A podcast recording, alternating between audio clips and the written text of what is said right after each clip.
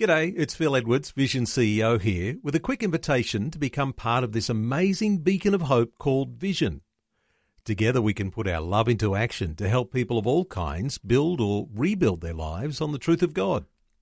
Please consider the part you can play during our upcoming Visionathon appeal, remembering that it's your support that makes Vision possible, including this podcast. Audio on demand from Vision Christian Media. Foundations. Sometimes I think the English language is very limited. So we use the same word for so many things. And if you say you love chocolate or you love your spouse, well, I could actually live without chocolate, but I couldn't live without my spouse and my children, you know. Foundations. Understanding the Jewish foundations of our Christian faith with Robbo Robinson and Mandy Warby.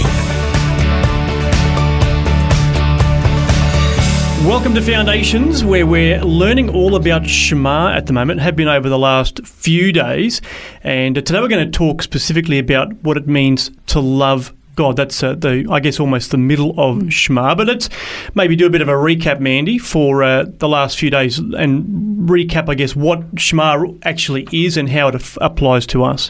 Well, Shema was a command that God gave to the ancient Hebrew people. That was to hear, O Israel, the Lord our God, the Lord is one, and you shall love the Lord your God with all your heart, with all your soul, and with all your might.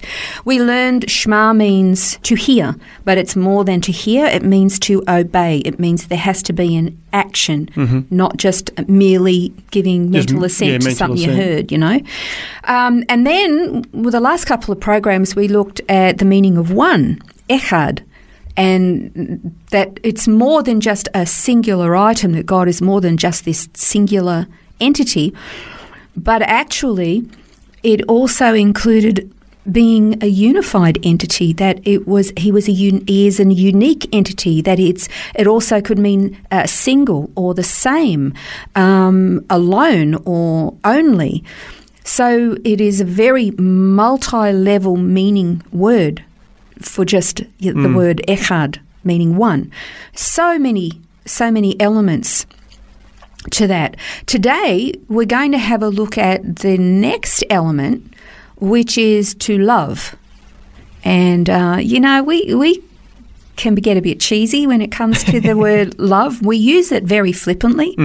I love that program. Oh, I love chocolate, or, I love this activity, it's my favourite. We kind of use it really flippantly, and it's kind of lost some of its meaning.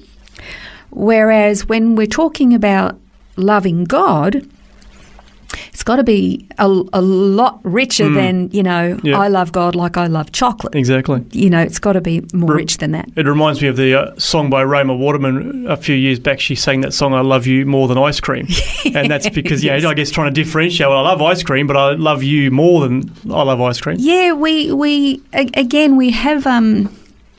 Sometimes I think the English language is very limited and very restricted, and so we use the same word for so many things. And if you say you love chocolate, but you love your baby or you love your spouse, well, I could actually live without chocolate, but I couldn't live without my spouse and my children, know. And then, of course, to love God has got to be much higher than that again.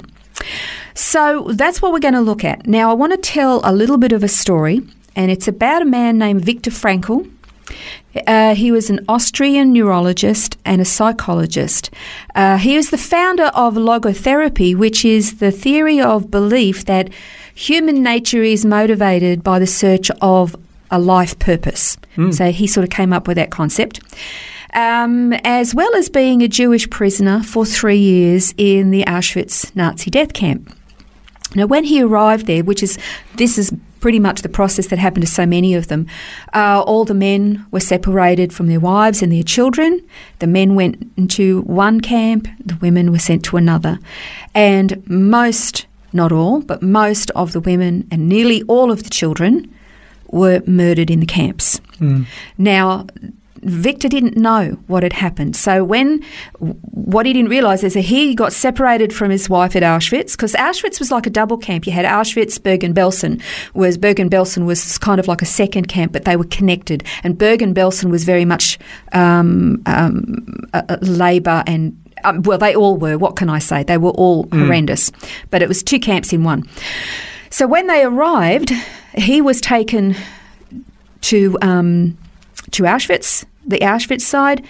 She was transferred to the Bergen-Belsen side, and she was murdered pretty much immediately. So was his mother, and his brother died during slave labour alongside him at Auschwitz. Now, unaware of his loss, he was hoping that his wife was faring a lot better than he was.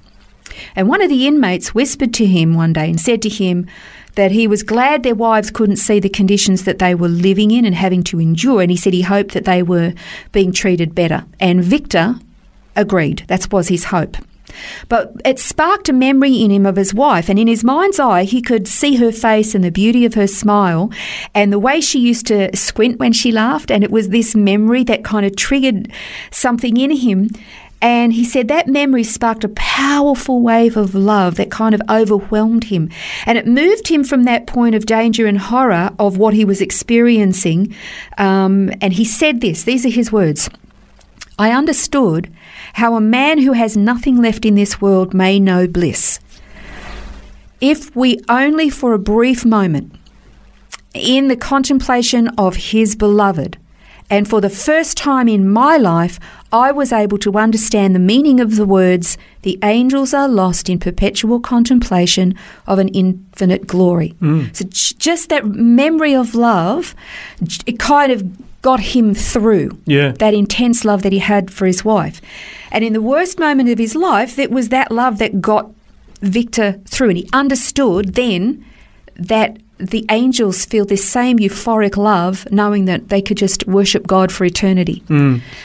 Now, Shema embraces love of God, okay? Now, when in Matthew 22, 37 to 40, this is what Jesus replied to the scribe who said, "What's the greatest commandment?" And we've gone over this a lot, and we should keep it in our mind all the time. "You shall love the Lord your God with all your heart, with all your soul, and with all your mind. This is the greatest commandment, the first and greatest commandment.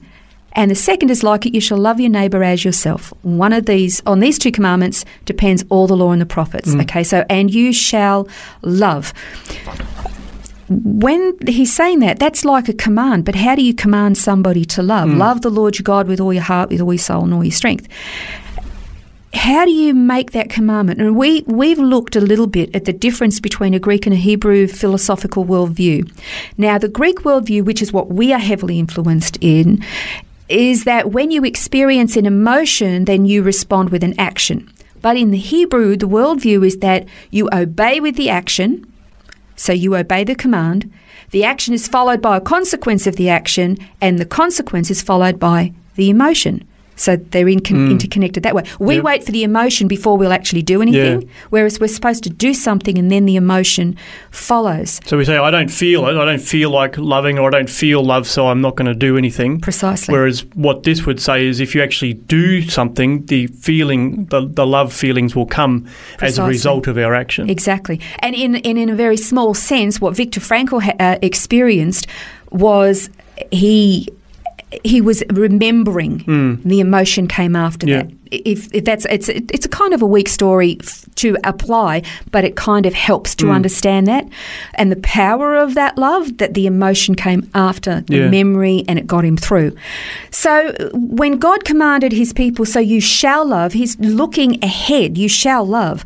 I mean, they were experiencing, like particularly in the wilderness, what they were experiencing was not particularly pleasant. So you can't imagine warm, gushy feelings there, you know, but he still made this command. So if God has commanded that we love him, then we actually can love him, but it comes from a place of obedience, which is what Shema is. Shema, obey me, Israel, and you shall love the Lord your God. And from that, we then move into action and obedience. Out of that, the consequence for our obedience comes, and out of that we feel this gratitude. I mean, when you think about in the New Covenant, it says that he loved us first, and then we loved him. Yeah.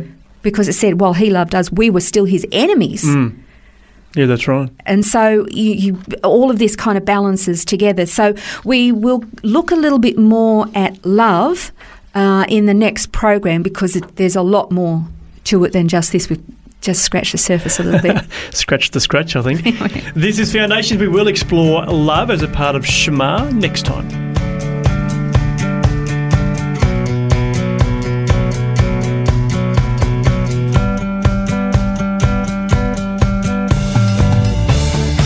This has been Foundations, a look at the Jewish foundations of our Christian faith. For study notes, resources and more, see vision.org.au/foundations. Thanks for taking time to listen to this audio on demand from Vision Christian Media. To find out more about us, go to vision.org.au.